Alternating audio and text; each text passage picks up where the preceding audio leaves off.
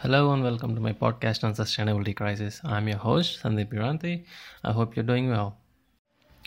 Today's episode is a little different than my usual ones. This is about uh, something that almost all of us have questioned ourselves at some point in our sustainability journey that is there anything else happening in our lives that we are missing to take action to be more sustainable?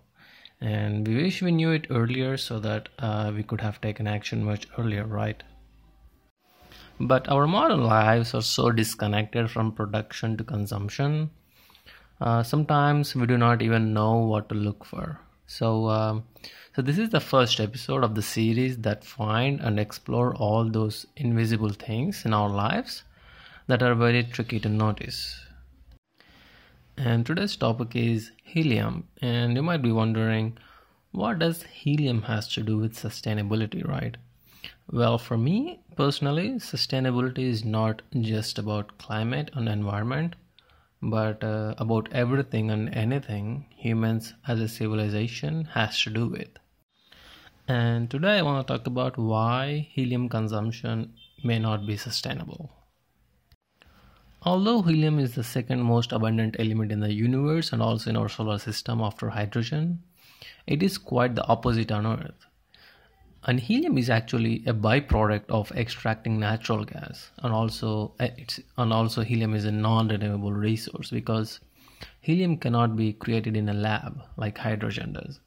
Helium is an inert gas and very stable. And it is actually created in stars due to fusion reaction you know, occurring naturally. And this is why helium is very abundant in the universe but not on the surface of earth helium is used in uh, many applications like uh, uh, medical devices like mris and also in space industry and um, also in manufacturing uh, for welding purposes. But uh, most of us are familiar with helium balloons right?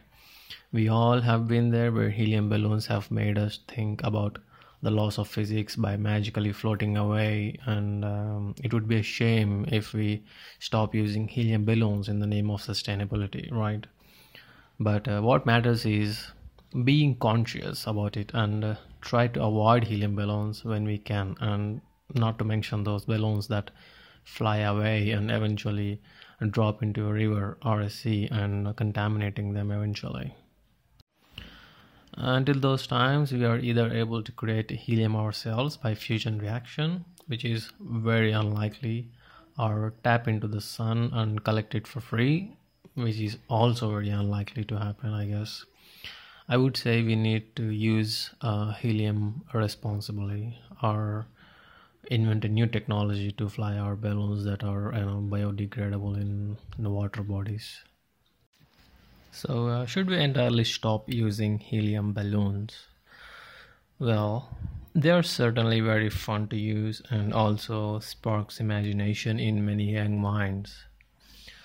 Sometimes being sustainable is very tricky, especially when the impact of that action is significantly small.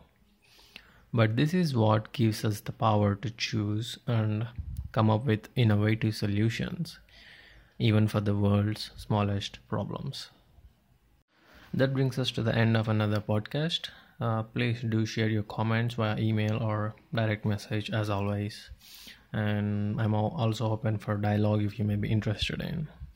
Think innovative, think sustainable. And as always, if you have been listening, thank you so much for tuning in.